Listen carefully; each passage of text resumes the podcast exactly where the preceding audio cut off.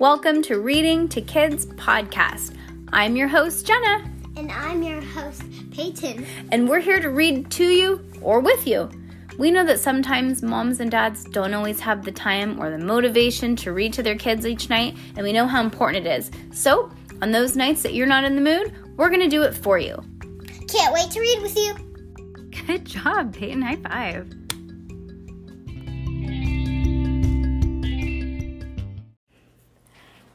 A series of unfortunate events by Lemony Snicket. The Bad Beginning. Chapter. Do you know what chapter we're on? G- Good job. Wow. Chapter 10. That night, Klaus was the Baudelaire orphan sleeping on the fitfully bed, and Violet was the Baudelaire orphan staying up, working by the light of the moon. All day, the two siblings had wandered around the house, doing the assigned chores and scarcely speaking to each other. Klaus was too tired and despondent to speak, and Violet was holed up in the inventing area of her mind, too busy to plan, too busy planning to talk. When the night approached, Violet gathered up the curtains that had been Sunny's bed and brought them to the door to the tower stairs, where the enormous assistant of Count Olaf, the one who liked neither a man nor who looked like neither a man nor a woman, was standing guard. Violet asked whether or not she could bring the blankets to her sister to make her more comfortable during the night. The enormous creature merely looked at Violet with his blank uh, white eyes and shook its head, then dismissed her with a silent gesture. Violet knew, of course, that Sunny was too terrified to be comforted by a handful of draperies, but she hoped that she would be able to have a few moments to hold her and tell her that everything was going to turn out all right. Also, she wanted to do something known to the crime industry as casing the joint. Casing the joint means observing a particular location in order to formulate a plan.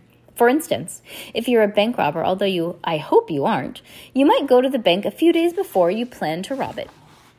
Perhaps wearing a disguise, you would look around the bank and observe the security guards, camera, and other obstacles so that you could plan how to avoid capture or death during your burglary.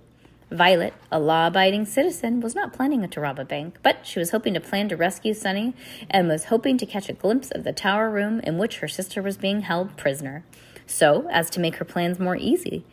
But it appears that she wasn't going to be able to case the joint after all. This made Violet nervous as she sat on the floor by the window, working on her invention as quietly as she could.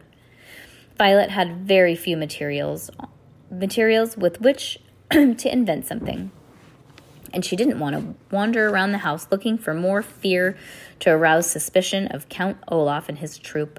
But she had enough to build a rescuing device. Above the window was a sturdy metal rod from which the curtains had hung and Violet took down using one of the rod using one of the rocks Olaf had left in a pile of the corner. She broke the curtain rod into two pieces. Then she bent each of the piece into several sharp angles that uh, sharp angles, leaving tiny cuts on her hands as she did so. Then Violet took down the painting of the eye on the back of the painting as the as the back of many paintings was a small piece of wire hanging on the hook. She removed the wire and used it to connect the two pieces together. Violet now made what looked like a large metal spider. Then she went over to the cupboard box and took out the ugliest of the clothes that Mr. Poe had purchased, the outfits that the Baudelaire orphans would never wear, no matter how desperate they were. Working quiet, quickly and quietly, she began to tear those into long, narrow strips, to tie those strips together. Among Violet's many useful skills was a vast knowledge of different types of knots. The particular knot that she was going to use was called Devil's Tongue. A group of female Finnish pirates invented it back in the 15th century and named it the Devil's Tongue because it was twisted in so many ways that in most complicated and eerie way.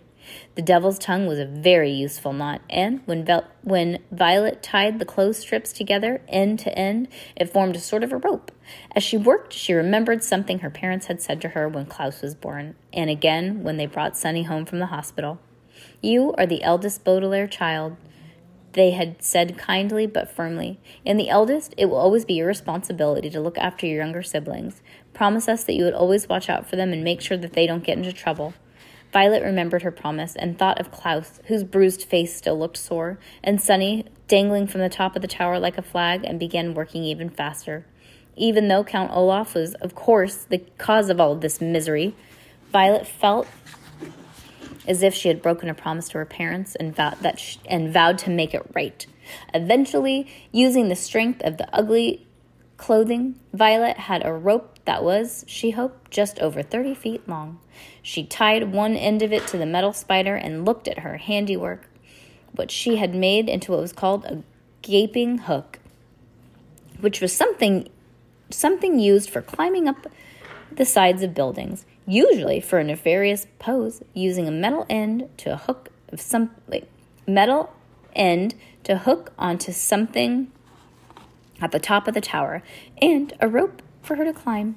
Violet hoped that each top of the tower until Violet hoped to reach the top of the tower until Sunny's cage and climb back down. This was, of course, a very risky plan, both because it was dangerous and because it was made of the of the grappling hook herself, instead of purchasing at the store that sold such things. But a grappling hook was all Violet could think of to use to make without a proper inventing laboratory. And time was running out. She hadn't told Klaus about her plan because she didn't even want to give him false hope. So Without waking him, she gathered up her grappling hook and tiptoed out of the room. Once outside, Violet realized her plan was even more difficult than she had thought. The night was quiet, which would mean that she would have to, to make practically no noise at all. The night also had a slight breeze, and when she pictured herself swinging in the breeze, clinging over the rope that made of ugly clothing, she gave she almost gave up entirely and the night was dark, so it was hard to see where she could toss the grappling hook, the grappling hook, and to have the metal arms hook onto something. But standing there shivering in her nightgown, Violet knew she had to try. Using her right hand, she threw the grappling hook as high as and as hard as she could, waiting to see if it would catch on to something. Clang! The hook made a loud noise as it hit the tower, but it didn't stick to anything, and came crashing back down. Her heart pounding, Violet stood stock still, wondering if Count Olaf or any of the accomplices would come to investigate. But nobody arri- arrived after a few minutes, and Violet, swinging the hook over her head like a lasso, tried again. Clang, clang! The grappling hook hit the tower twice and bounced back down on the ground. Violet waited again, listening for footsteps, but all she could hear was terrified her terrified pulse she decided to try one more time. Clang, the grappling hook hit the tower and fell down again, hitting Violet hard in the shoulder. One of her, her arms, one of the arms tore her nightgown and cut through her skin. Biting down in her hand to keep from crying out pain, Violet felt the place in her shoulder where she had been struck, and it was wet with blood. Her arm throbbed in pain. At this point, the proceedings in the proceedings, if I were Violet, I would have given up. But just as she was about to turn and go inside the house, she pictured how scared Sunny must be. And ignoring the pain in her shoulder, Violet used her right hand to throw the hook again. Clat! The, the usual clang, and the sound stopped halfway through. Violet saw in the dim moon that the hook wasn't falling. Nervously, she gave that rope a good yank, and it stayed put.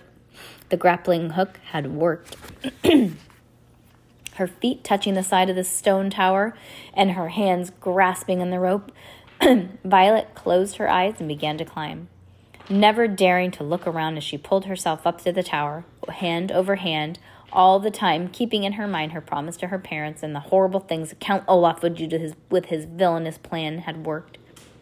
The evening wind blew harder and harder as she climbed higher and higher. higher and several times Violet had to stop climbing as the rope moved in the wind. She was certain that any moment the cloth, cloth would tear or the hook would slip and Violet would be sent tumbling to her death. But thanks to her thanks to her adroit adventuring skill, the word adroit means skillful, everything worked out the way it was supposed to work, and suddenly Violet felt herself feeling a piece of metal instead of a cloth rope. She opened her eyes and saw her sister Sunny, who was looking at her frantically and trying to say something past the strip of tape. Violet had arrived to the top of the tower, right at the window where Sunny was tied. The eldest Baudelaire orphan was about to grab her sister's cage and begin her descent when she saw something that made her stop. It was a spidery end of the grappling hook, which, after several attempts, had struck into something of the tower. Violet guessed during the climb that it had found some notch of the stone of the window, or perhaps a piece of furniture inside the tower room, and stuck there. But that wasn't what the hook stuck on. Violet's grappling hook had stuck onto another hook, which was one of the hooks on the hook handed man. And on the other hook, Violet saw a glinting in the moonlight as it reached towards her. O M a G. And that's the end of the chapter. Yeah. Of course it is, right? Why do they always have to leave us hanging where it was good? Hanging. Nah, no pun intended.